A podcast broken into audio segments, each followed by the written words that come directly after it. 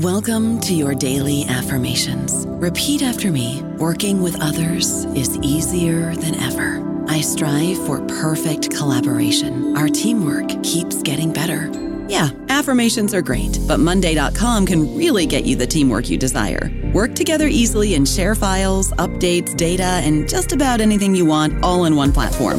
Affirm yes to start or tap the banner to go to Monday.com. Lucky Land Casino asking people what's the weirdest place you've gotten lucky? Lucky? In line at the deli, I guess? Aha, in my dentist's office. More than once, actually. Do I have to say? Yes, you do. In the car before my kids' PTA meeting. Really? Yes. Excuse me, what's the weirdest place you've gotten lucky? I never win and tell. Well, there you have it. You can get lucky anywhere playing at LuckyLandSlots.com. Play for free right now. Are you feeling lucky? No purchase necessary. Void where prohibited by law. 18 plus. Terms and conditions apply. See website for details. Hello, everybody. This is Marshall Poe. I'm the editor of the New Books Network, and I'd like to tell you that we have a new and improved website. It has two new features that we think you'll love. One of them is a vastly improved search engine so that when you type in keywords, you'll get a bunch of episodes really quick. The other is the ability to create a listener account. And in that listener account, you can save episodes for later listening. So you can create a kind of listening list. We think these features are neat and we think you'll enjoy them. Please visit the site today. Hello, everyone. Welcome back to New Books in Central Asian Studies, a podcast channel on the New Books Network. I'm your host, Kimberly St. Julian Varnon, and today I'm speaking with Dr. Till Mostowlansky about his new book, Azan on the Moon Entangling Modernity Along Tajikistan's Pamir Highway. Till, welcome to the show. Hello, thank you for having me. And so, tell us a little bit about yourself. I'm uh, an anthropologist. Um, I uh, work mostly on Central Asia, um, but also neighboring areas in Pakistan, Afghanistan, um, and um, uh, more recently also China. And in recent years, I've um, really extended my scope um, also to diasporic uh, communities who come from the region but live far beyond um, these places in, in Pakistan, Afghanistan, China, and um, Central Asia more broadly. Um, I've done work in Europe. Um, I've lived and worked in Singapore and Hong Kong, where I also interacted with people um, from the region. Um, I uh, sort of, in terms of my f- research focus, I've over the years uh, I've come to see my field sites, um, I guess, in Central Asia as really part of a crossroads, crossroads that um, uh, provides people in the region itself with connections um, to very different places around the world. And uh, what I um, sort of really what I'm passionate about in my work is um, to study these connections via um, a series of specific topics that I think um, can shed light on um, on different dynamics that uh, very strongly define these connections. And in this regard, um, I've I've over the past uh, sort of 10, 15 years, I've looked at different topics um, in depth that I think um, also feature in the book and that we can talk about afterwards um, uh, in more depth. Um, uh, Islam has certainly been one one of these topics that I've looked at um, uh, in depth um, over the past uh, decade in particular. And um, I'm interested in the various resources, resources that Muslim identity provides for people in Central Asia. Um, a resource uh, to connect, um, but at the same time also to distinguish um, themselves uh, from from people in other places it's it's really an interest I've had um, since uh, conducting research in Kyrgyzstan for my first book, which was um, about the legacy of Russian colonial and Soviet discourse on nomads in Kyrgyzstan, and there Islam has a particular um, place that um, I got interested in over the years. Another topic that I think is uh, probably more important um, for the book that we're talking about is um, infrastructure. Uh, it's, in other words, I'm interested in material networks, um, networks of built environment, of uh, technology that link people in, in particular ways. And these networks are often um, emblematic for both the establishment and the decline of political rule. And I guess in the context of uh, post-Soviet Central Asia, infrastructure has a very um, um, important meaning um, for people in everyday life as well.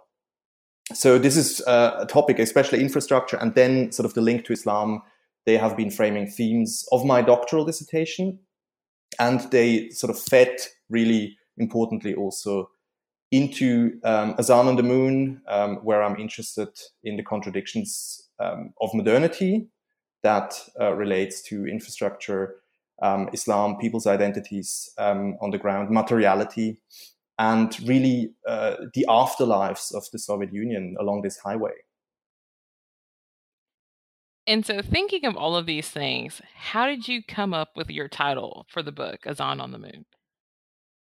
Um, it's uh, it's a, it's an interesting and, and very complex um, question uh, that uh, sometimes um, I I tend to give a very short answer, which I think is right, and then there's a, a much longer answer which comes with quite a bit of historical and theoretical um, baggage. Now, to start with, uh, sort of the simple answer, it's um, pretty straightforward. I um, during my fieldwork, I very often um, I hang out with my um, informants on the streets of um, settlements along the Pamir Highway, in particular Murgab, which is a town along this road in eastern Tajikistan, um, not far from the border with Afghanistan and China. And with my informants, I would sit on uh, benches in front of their house, or we would stroll uh, through the bazaar. And then during uh, prayer time, um, especially uh, towards the evening, uh, one could hear the azan, which is the Islamic call for prayer, which um, emerged uh, very often from the main mosque. And in these moments, the landscape um, in these places along the highway really looks extremely serene, but also surreal. And um, I say surreal here because um, the environment of the Eastern Pamirs, where this highway is located, is extremely barren, it's extremely dry, and it gives gives one an almost lunar feeling.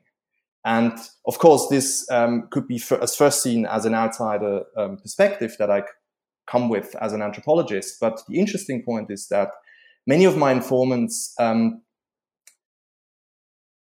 related to this um, this take on on this lunar landscape, and they joke themselves about living on the moon, very far away from the rest of humankind in one way or the other, but at the same time also very strongly um, connected in, in, a, in a global perspective.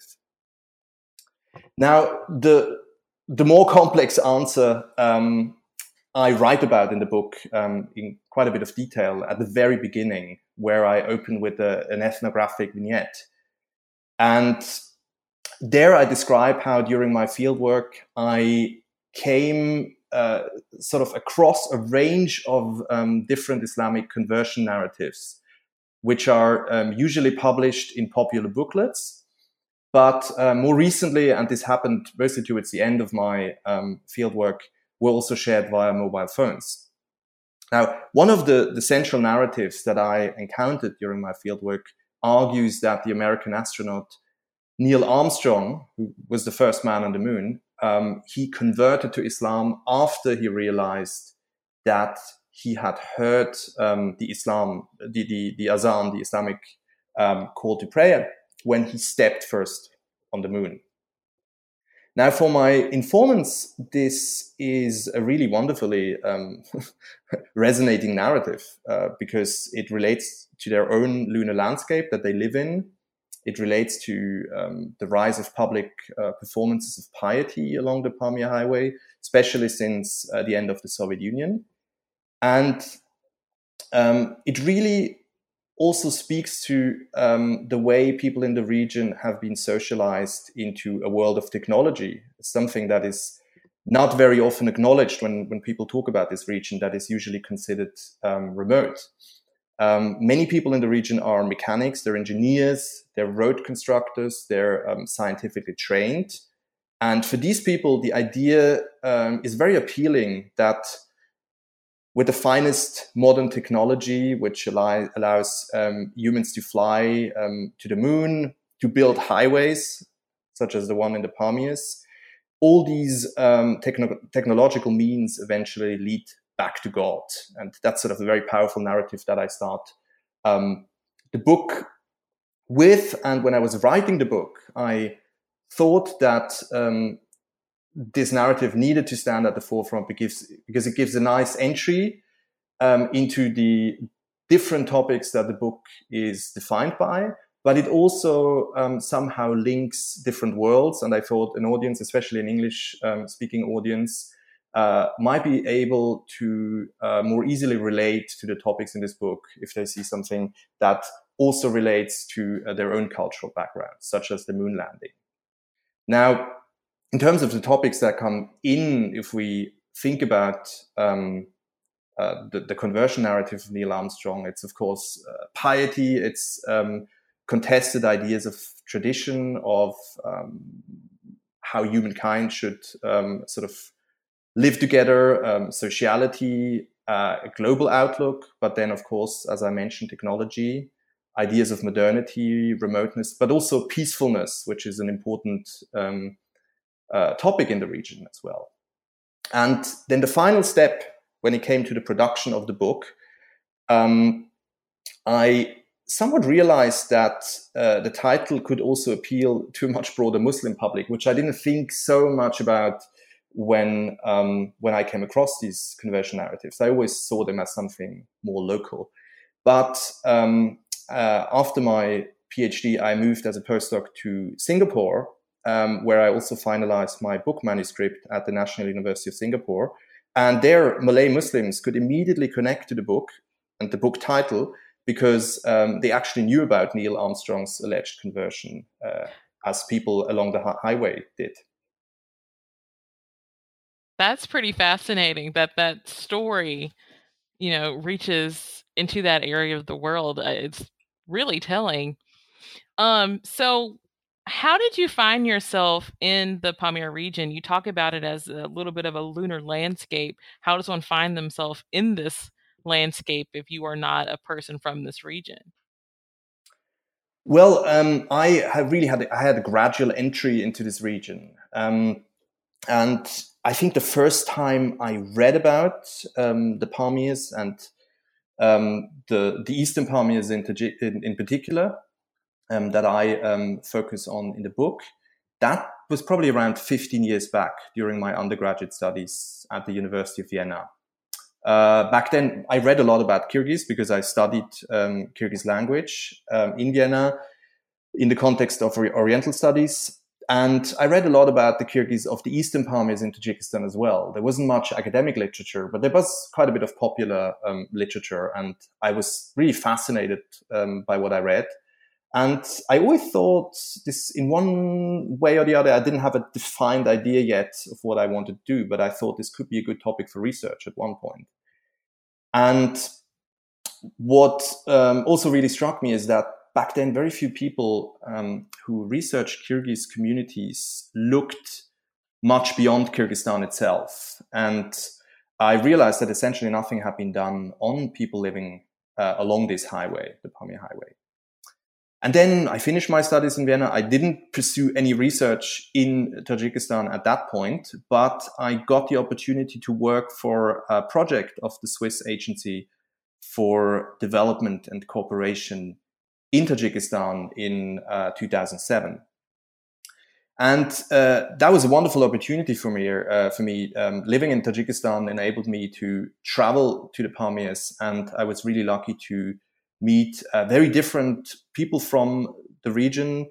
Kyrgyz, on the one hand, who are min- minority in um, in in the Pamirs at large, but they're strong, strongly represented along the the highway and in the eastern Pamirs in particular. Um, but I also met um, lots of Pamiris um, who are the majority in in in the Pamirs, and uh, they offered me uh, incredible insights into the complexity of the area. And then a little later, I uh, after I completed my work in Tajikistan, I got the chance to enter a doctoral program um, at the University of Bern in Switzerland, and um, at that point, it was clear to me that I wanted to write about the Pamirs, even though I did not yet know that uh, my focus would be on that road.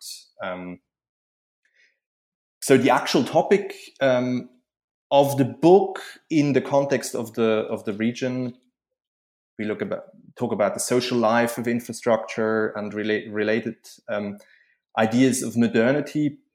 They developed when I really lived um, along the Pamir Highway from around 2008. It wasn't it wasn't a constant. Um, it was a back and forth, and that probably also informed um, uh, my methodology. I had to teach uh, back in Switzerland, and I could come for um, extended periods of time and live with people along the Pamir Highway. And it uh, it was a rough life. It's it was definitely it's definitely rough because um, there's uh, these days there's not much um, electricity. Uh, water supply is is restricted. It's thin air, so one has to get accustomed to thin air like in any high altitude environment. And um, if one comes as an outsider, one certainly has to be prepared for very environmentally very rough um, um, winter conditions and um, alt- high altitude conditions. But I should also say that um, if I compare myself with um, PhD students I observe now, I interact with at the institution I work with in Geneva,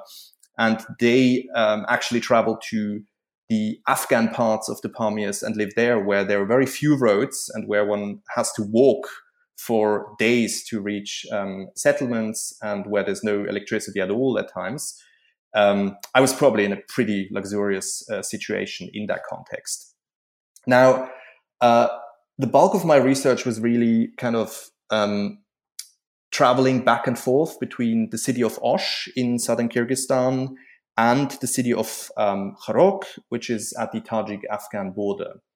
And one encounters linguistically a really interesting variety, and, um, and there's a lot of change if one travels along the Pamir Highway in cultural terms, because um, the the Kyrgyz influence, um, Kyrgyz language, uh, sort of extends around halfway um, along the Pamir Highway. And then at one point, um, uh, uh, the, the linguistic landscape changes into Pamir languages, which are very distinct from, from what Kyrgyz speak.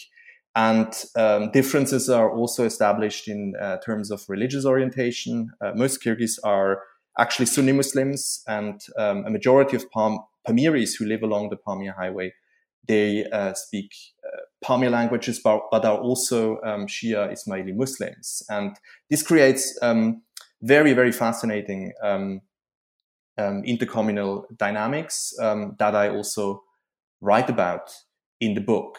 But my intention was um, really not to focus on questions of language, ethnicity, and religion in the first place um, because at one point um, in my fieldwork, I noticed that my informants reasoned actually a lot more about um, questions such as the condition of the road, about their lack of infrastructure, the idea that state services um, were not accessible anymore, and they both in um, um, in in Pamiri and Kyrgyz context, people um, reasoned about um, how to li- live a good life, an ethical life amidst all these new technologies that they're facing or that, that they are not accessible um, to them.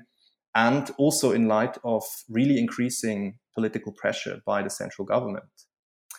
And when I worked on um, turning my material, my data into first a dissertation and later a book manuscript, I found that the lens of infrastructure modernity um, provided me with um, a really good opportunity to, on the one hand, fruitfully link with what my informants um, sort of thought was relevant uh, to their lives, which is not necessarily um, sort of the immediate difference um, in ethnic and linguistic terms uh, in the region, but um, really sort of this overarching framework of infrastructure and modernity.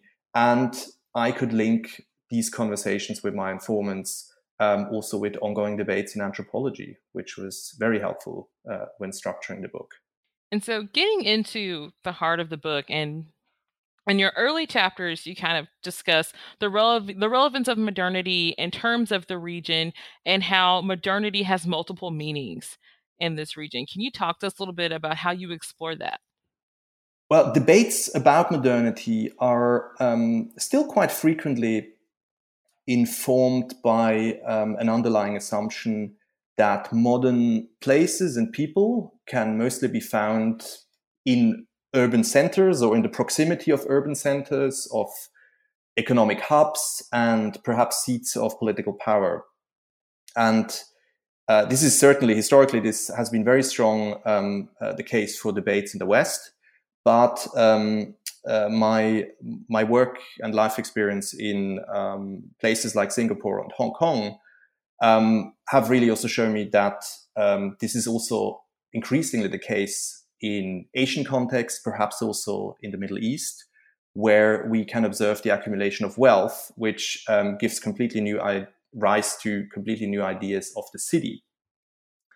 And um, the places that I researched are not urban in, in, the in the classical sense of the term. So thinking about modernity there has um, uh, very specific implications that I um, uh, would like to talk about a little bit. Um, of course, there's, there are very good reasons to, to, to think about um, modernity as being linked to the city in many ways, because if one comes with an, an institutional definition of modernity that um, is strongly linked to um, capitalism, then I guess this choice also makes a lot of sense in um, sociology and history. But um, there is always the question, and that's a question that I raise in my book um, what about all the historical and contemporary settings, um, such as uh, places along the Pamir Highway, that we need to ignore if we sort of come with this definition, a normative definition of modernity?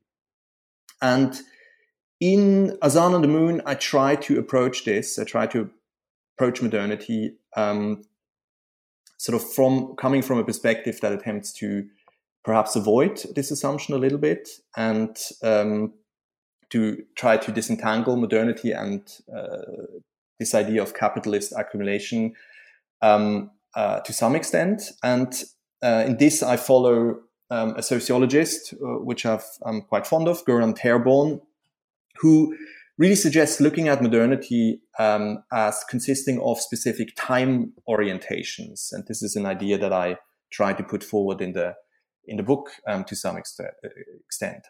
Um, talks about time orientations that are, um, on the one hand, expressed in specific uh, social settings, and they um, in this regard, they surface in, uh, in competing master narratives about modernity, um, which form what he calls entanglements. And these can be locally very specific, but, um, and that's something I observe um, in my book and write about it, they're also, uh, most of the time, also linked to really processes on a global scale and much broader ideas of modernity.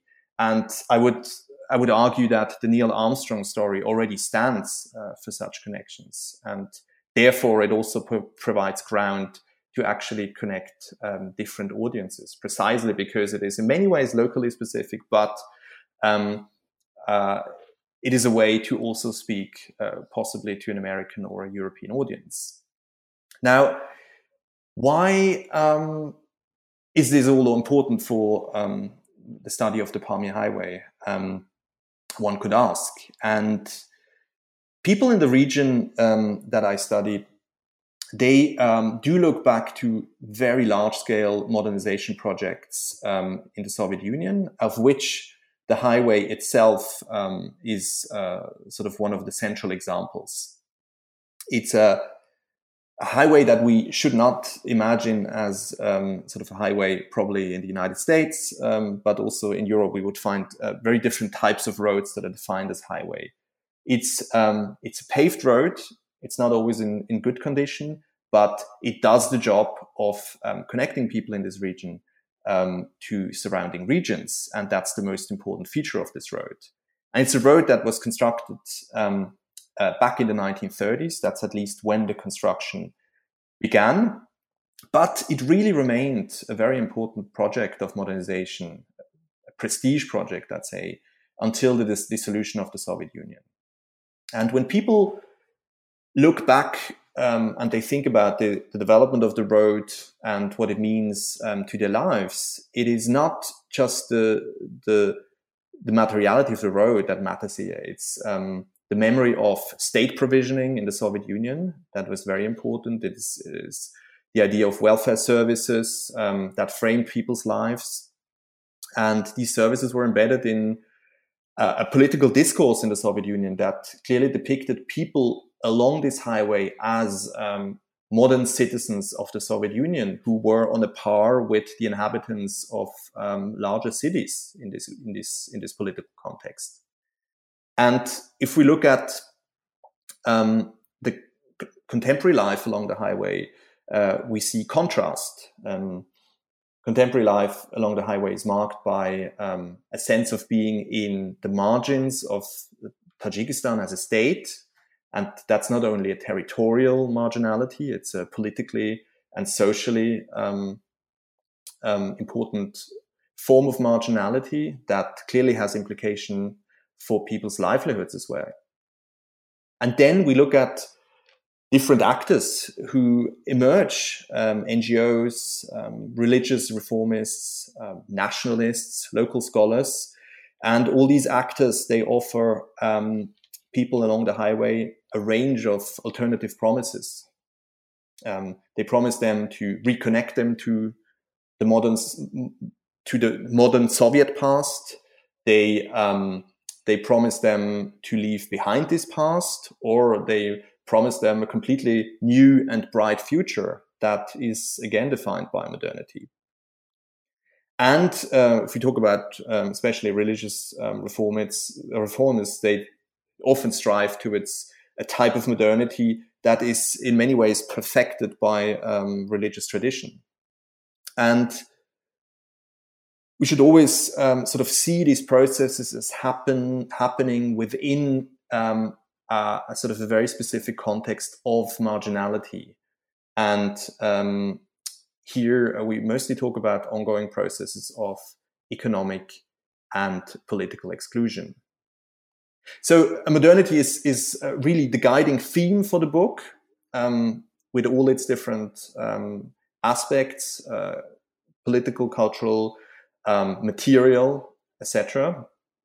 Um, but in order to kind of keep the book readable and not to um, repeat myself, I, I decided to focus on a few topics which um, I believe highlight these dynamics um, very clearly in the case of the Pamir Highway. And um, therefore, I, I, particularly focus on um, identity in the first place. I talk about um, Islam, also reconnecting to um, sort of one of my fundamental um, research interests over the past decade. And uh, I focus on uh, ideas of the state and what the state state's role in the establishment establishment of modernity um, is. I don't know about you, but I'm very busy and I don't have a lot of time to cook. That's why I subscribe to Factor. Eating better is easy with Factor's delicious, ready to eat meals. Every fresh, never frozen meal is chef crafted, dietitian approved, and ready to go in just two minutes. You'll have over 35 different options to choose from every week, including Calorie Smart, Protein Plus, and Keto. These are two minute meals. Factor meals are ready to eat and heat, so there's no prepping, cooking, or cleanup needed. They're flexible for your schedule. Get as much or as little as you need by choosing your meals every week. Factor is the perfect solution if you're looking for fast, premium options with no cooking required. Sign up and save. We've done the math, and this is important. Factor is less expensive than takeout, and every meal is dietitian approved to be nutritious and delicious. Head to factormeals.com slash NBN50 and use code NBN50 to get 50% off. That's code NBN50 at factormeals.com slash NBN50 to get 50% off. And your your stories from the field, your informants, the way you highlight them in your work, it's very interesting. And I think it really does draw the reader in and highlight all of those things that you want to discuss. Um, so I was really drawn to the story about swaddling babies. So you have Alisher and Nursultan, and they're talking about swaddling a baby. Can you talk to us about that that whole episode and how that kind of connects to your ideas of identity and modernity? Yeah, so um, the, the the the ethnographic setting that are that you're referring to is um, that I I lived in a house, and um, this house was the people living in this house were connected to um, many other places along the the highway, and um, uh, I sort of got into a situation where um, two friends who hadn't seen uh, each other for a long time they um, uh, came together. One was the host, and the other one was coming from a different place along the highway. And um, both of them are fathers, and both of them have babies at that uh, point in time. And they discuss um, whether babies um, should be swaddled or they shouldn't. And um, both of them, uh, both of these men had their particular ideas of um, whether swaddle swaddling is uh, should be considered modern or not, and whether it's something that is appropriate to do. Uh, maybe not, unlike um, people in many other places around the world discuss these questions uh, based on particular um, ideologies and, and, and, and, strands of thought um, they come from with their personal backgrounds. The interesting um, uh, sort of point is that at one um, um, moment in the encounter, it becomes clear that um, for one man who is um, uh, a Kyrgyz in, in Murgab, um, a very well educated, respect, respected man in the community, uh, sort of takes, takes the stance that babies should be swaddled because they shouldn't be given um, too much freedom. It would be bad for them. Um, but the interesting point is that this is a man who um, considers himself as extremely modern, and um, the whole family that I've that I've lived with, um, they uh, sort of stand for this this whole discourse in a much broader sense because um, they try to embody modern ideals on a daily basis, and um, they're very thorough about this. And at the same time, they see modernity as something that always has to go hand in hand with um, with tradition that are be traditions that are being um, so called locally um, reproduced and um, passed on from one gen- generation to the other. And the swaddling um, is is one of these questions. Now, the other man who comes in in this interaction is um, a Pamiri who comes from, from Khorog, who stands in close connection to NGOs who in recent years promoted that babies shouldn't be swaddled in this area and uh, that instead they should be given freedom, that they should be able to move, um, which would uh, potentially help their um, development as as children, from babies through toddlers, etc. And he was in this interaction thoroughly convinced that um, the way um, he sort of brings up his children is uh, thoroughly modern and um, is the only way to go, really, if uh, one wants to sort of achieve a particular uh, type of modernity. And of course, these thoughts come from um, uh, sort of particular influences um, from NGOs, but these NGOs are locally very, very rooted because they they're um, they're uh, Islamically inspired NGOs that I'm, I'm happy to talk about in more detail um, later. And um, they kind of combine um, a type of modernity that that uh, tries to um, sort of weave in Islamically inspired values with liberalism, and that's where the idea that non-swaddling is the way to go um, uh, actually comes from. So what we see is that on both sides we have um, we have extremely complex what I call entanglements, uh, what Ter- Göran Therborn probably would call entanglements of modernity, which are um, very difficult to kind of trace back to one particular genealogy. And in this sense, they also challenge um, the idea that there is sort of one emanating source of modernity that is uh, being globally distributed, but that these are actually local processes and that we have to look at local um, contexts that relate to much broader discourses of modernity um, as they develop. And thinking about the the Islamic NGOs, and you discuss how the reform of Islam along the highway is a critical part of the understanding of modernity and perfecting modernity. Do you see this discussion between Alisher and Nursultan as an example of that kind of reforming of Islam and its connection to modernity? Absolutely, um, it is. Is it's it's definitely um, connected to um, reform ideas in very very different um, contexts, and um, let me um, let me take this from let me take this from a different perspective. I think I just ran myself into sort of a one way uh, a one way street. yeah, so if we talk about Ali Sher in this uh, in this particular context and the ideas of modernity that um, come in there, um, we uh, we see sort of not only um, the liberal strand of thought that is prominent in there, but also um, the influence of um, um, Islamically defined development discourses that have come to the Pamirs um, in the course of the past um, two decades. And in this regard, um, the, the fact that Ali Sher himself is an Ismaili is extremely important. Um, Ismailism is, um, is a religion that belongs to um, the Shia branch of Islam, and it is tied to the Aga Khan, who is a hugely influential figure in much of the Pamirs. Many people, um, as I pointed out earlier in the Pamirs, are Ismaili mus- Muslims. And the Aga Khan is the contemporary um, Ismaili Imam who stands in a long line of um, succession, which leads back um, to the Prophet Muhammad eventually.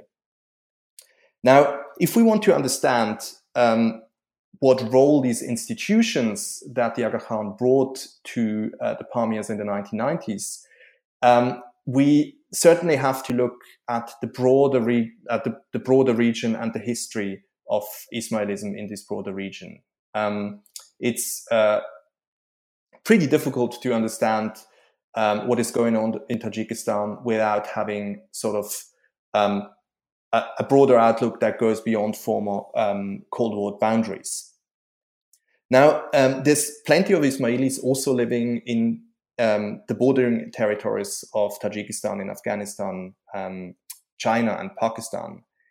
And historically, there's been lots of interactions from this area towards um, British India back uh, back in the early early 20th century, also in the 19th century, and um, developmental connections um, ideas of modernity actually have al- already penetrated um, the area through this connection um, to Bombay and British India. But obviously, um, for the case of the um, for the Tajik Pamirs, um, this connection was not existing during the Soviet time because Soviets prohibited um, these sorts of interactions, and they were not interested interested in allowing um, their uh, citizens um, contact to their spiritual leader, um, who was actually very loyal to the British Empire. But the important part of the story, um, in order to understand an interaction such as um, the one between Ali Sher and Nur Sultan, is that at the end of the Cold War in 1992, um, which was an, an enormously bloody um, civil war um, that at that time emerged in Tajikistan. The Pamirs were um, on the brink of, the fa- of a famine, and without the intervention of um, the uh, Aga Khan Development Network, the Aga Khan Foundation um, in particular, um, uh, there probably would have been um, uh, humanitarian catastrophe in the area. And based on this large scale humanitarian intervention that came into um, this particular historical situation of Eastern Tajikistan, um, a lot of development projects emerged um, sort of in the aftermath of that humanitarian interve- intervention. And as soon as the initial humanitarian crisis was over, um, there, there were on the one hand um, infrastructural projects, educational projects, healthcare uh, projects, but also religious administration that um, brought religious reform um, to the Pamirs. And that's that's sort of the the context um, we're talking about um, when we talk about um, reform movements um, in Islamic terms on on the side of the Pamiris. If we talk about the Kyrgyz and in particular Sunni Muslims along the Pamir Highway, the case is uh, probably even more complex because um, there's no kind of large scale institutions that um, uh, Kyrgyz could turn to um, for the search of answers in an incredibly confusing situation for many people when it comes to religious education, but also when it comes to um, developmental discourse. And in this regard, um, it perhaps uh, makes sense to look at one of the uh, kind of slightly larger movements that have been um, active in the area um, over the past decade. One of them, and this is one I talk about in the book um, in quite detail because uh, it is of high um, it is of high political um, significance, is the Tablighi Jamaat, which is a transnational Islamic reform movement, um, which again, and that's a really interesting uh, fact actually, also emerged under British colonial rule in India and gives people in Central Asia this kind of outlook that is uh, rarely uh, talked about in terms of Central and South Asia connections. The Tablighi Jamaat is a really globally active movement. Um, it's active in uh, promoting a socially conservative version of Islam and um, it's a version of Islam that very often appeals also in particular to Sunni Muslims. So Kyrgyz along the Pamir Highway are um, um, have been drawn into um, into uh, sort of content uh, purported by the Tablighi Jamaat very strongly, and this is something that uh, has to do with the broader Central Asian context, where uh, the Tablighi Jamaat has been active for at least two decades, if not earlier. And it has been particularly successful in Kyrgyzstan. So the connection um, here is uh, influence coming from Kyrgyzstan. So people, when I conducted research along the highway, um, starting from 2008, initially Kyrgyz were extremely enthusiastic about this reform movement. And many um, of my friends, many of my informants, they joined um, preaching tours of the Tablighi Jamaat. Um, it seemed like a really attractive uh, thing to do. Um, young men grew long beards, they prayed, they stopped drinking. Um, young women began to wear um, the hijab, and people participated in peer groups for religious education. So it's certainly um, a lot of the ideas that are still circling around um, um, in the area are uh, very much based on this influence because it was large scale um, in terms of in terms of how many people uh, participated um, in Tablighi activities in one way or the other.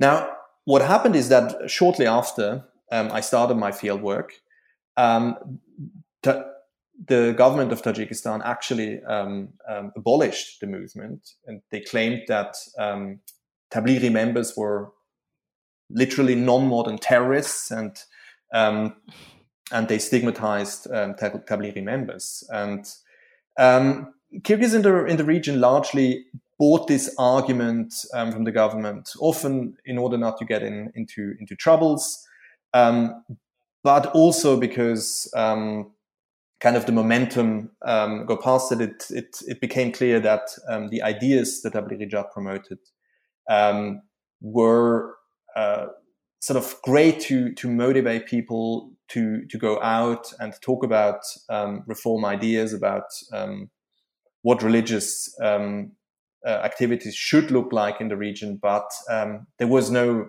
real funding behind it, and it was something um, that couldn't be sustainable in the long run. Um,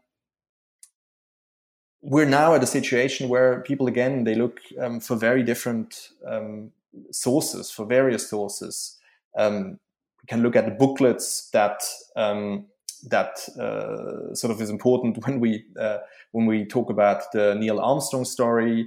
Um, sort of pe- people really read literature and try to le- try to learn from from these booklets um, how to make sense of their um, of their current situation and of um, of uh, Islam as as a whole. But in broad, if we if we um, compare the situation um, sort of between the Pamiris, who are tied to very powerful transnational um, development institutions as well as um, uh, religious administration, to the situation of the Kyrgyz, um, who are uh, sort of orienting towards a much more um, diverse and uh, very often confusing landscape. Um, these are certainly the, the main differences that again come in um, into situations and encounters such as the one between Nur Sultan and Ali Sher. And so thinking about the amount of so you're talking about the NGOs who are coming in and sort of these outside religious forces that are influencing these the people along the Pamir Highway. How does that connect to what you touch upon in chapter five, the idea of marginality and the relationship to the state and how that shapes their ideas of modernity. Yes, yeah, so in um, there is clearly um, a juxtaposition here between the Soviet experience, which um, especially the late Soviet experience, which I guess was uh, for many people one of a strong state, um, was a state that provided services and they provided a relatively um, coherent framework um, in ideological terms, but also in terms of in terms of security. Um, and I guess the Tajik civil war in particular led to really sort of a radical break with this um, idea of uh, what the state can provide. It led to different ideas um, of the state, of state services and of how people assessed political rule um, as something that suddenly is subject to constant change. Um, so the central point that I make in this chapter is that um, people don't really take the state's modernity as granted anymore, and this is something that um, causes irritation along um, the Pamir Highway because um, the historical experience, at at least for the for the later Soviet um, period, was that um, sort of uh, strong state services and um, a particular representation of modernity on um, on on on the side of the state could be taken for granted. and this is juxtaposed with the image of a state as a rather complex um, and chaotic endeavor, which um, which is again um, confusing. Now, marginality comes in here um, through a range of um, different uh, strategies by the state to position um, uh, the Pamirs within the national framework. Um, for instance, um, I talk about language policies uh, as one example for, for such uh, processes. Um, I think what is uh, maybe a particularly good example is that people along um, the Pamir Highway have been using um, Russian as a language of administration um, for many, many decades. Many people are um, very proficient in Russian and they also attribute a sense of real global importance to the language. It's a language that that links them to um, a broader world um, beyond Tajikistan. Now, a few years ago, um, uh, the Tajik government uh, implemented, I would say, a rather hasty law that um, eventually made Tajik the sole language of administration. And this as a, as, as a result, turned um, a large number of uh, very qualified and experienced official really into um, functional illiterates. These people um, ceased to understand um, new laws that were issued. They ceased to understand uh, regulations um, that came from Dushanbe, the capital of Tajikistan, and uh, they had to pay huge fines for submitting their reports in any other language than Tajik. And most people still submitted their reports in Russian because they um, they couldn't um, they couldn't just couldn't write them in, in Tajik. And um, this really created enormous costs because either they had to pay fines or they had to find translators who could understand and issue documents. And this is a um, a problem really also for ordinary citizens in their interaction with state institutions, especially when we talk about um, paper interaction uh, with state institutions. Because of course, local officials are still proficient in local languages, but the way documents have to be submitted and um, documents are issued is basically happening in a language that people don't understand anymore. And this um, uh, creates a sense of being in the state's margins, um, not only in an administrative um, sense, but really also if we talk about education, if we talk about access to state jobs, um, if we talk about um, um, the possibility to actually participate in the political uh, process in the capital, etc. So these are um, the political side of things if we talk about marginality. Another example um, that I discuss in the book and that I think is um, it's, it's actually really really important, um, especially at this point of time, uh, point in time, is trade with China. Uh, trade with China has absorbed the Tajik economy um, really enormously um, and to a large extent over the past decade. Um, we have a huge, huge percentage of the of the state budget is is based on this income, and we also see that the political elite makes a lot of money out of these trade connections. But we also see that people in the Pamirs who literally live at the Chinese borders are pretty much excluded from um, these opportunities by a set of regulations um, um, in, implemented by state institutions. For instance, um, uh, people along the highway find it um, extremely difficult to to do cross-border trade because of um, visa regulations that really forces them to travel to the capital uh, which is a thousand kilometers um, on very bumpy roads, expensive roads to the west, and fly into China instead of being able to cross into China from their um, from their border towns. Now, for people along the highway, this um, uh, situation has really contributed um, also to their image of the state as somewhat backwards, as a kind of a trading enterprise that really doesn't involve them um, much. And it is also something that probably ties in with Soviet discourses um, at this point in time, because individual trade was, um, of course, uh, highly stigmatized in the Soviet era. And um, for people along the Pamir Highway, this is an assessment that is still resonates, is still valid. It seems something that you shouldn't do if you're an honest citizen.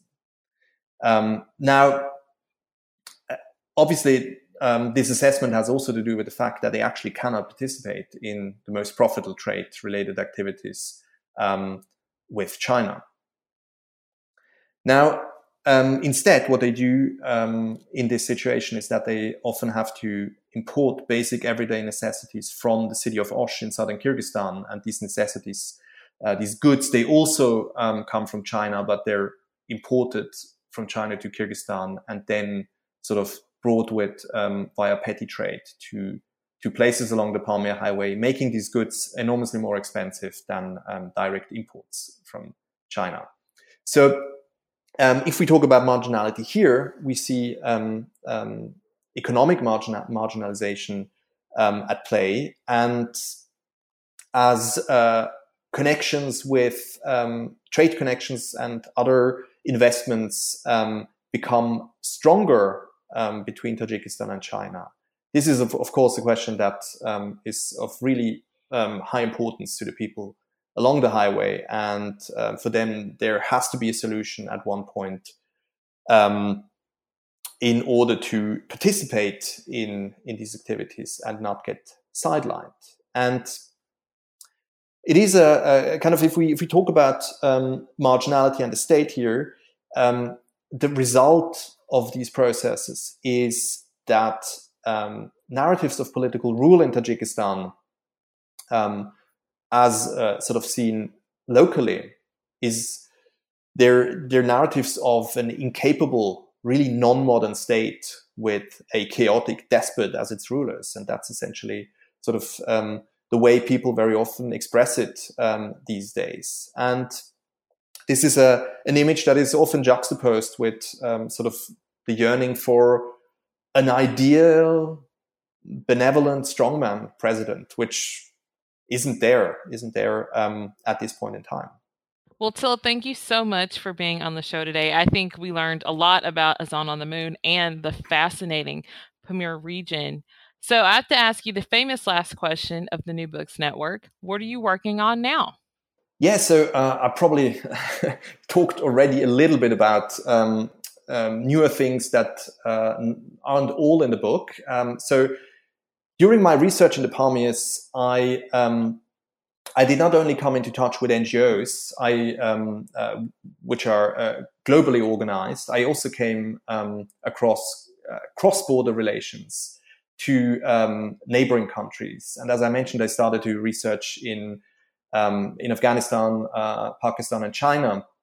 And there are really plenty of um, under-researched historical uh, um, historical and contemporary connections between the Tajik Pamirs and what I uh, sort of vaguely describe as Greater Badakhshan, which um, includes uh, s- smaller parts of Afghanistan, uh, China, and then a much larger region in northern Pakistan. So in 2012, um, I began uh, fieldwork in Pakistan on these issues.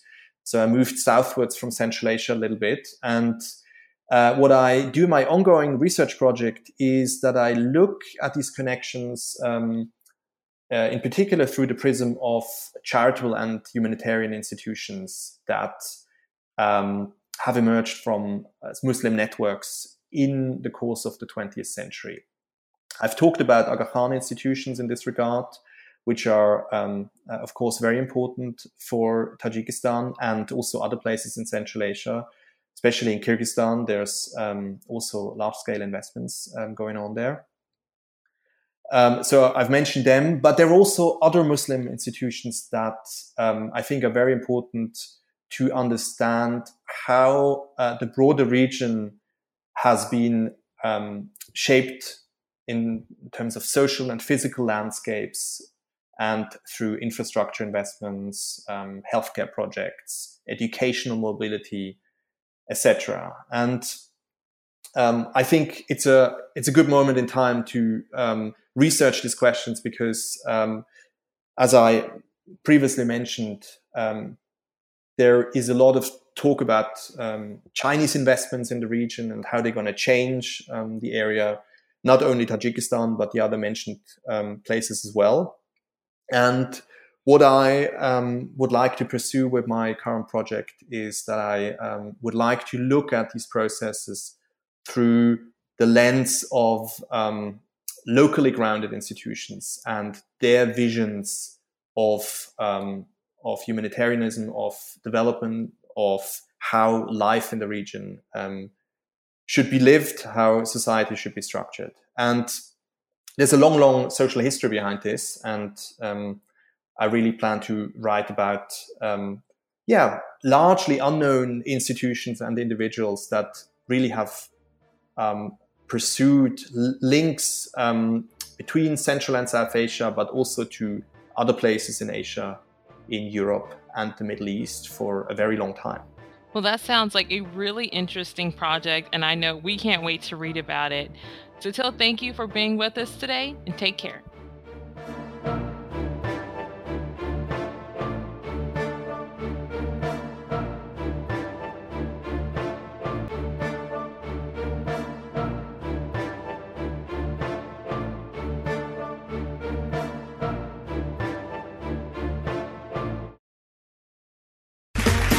Okay, round two. Name something that's not boring. A laundry? Ooh, a book club. Computer solitaire, huh? Ah, oh, sorry, we were looking for Chumba Casino. That's right. ChumbaCasino.com has over 100 casino style games. Join today and play for free for your chance to redeem some serious prizes. ChumbaCasino.com. No purchase necessary. Full prohibited by law. 18 plus terms and conditions apply. See website for details.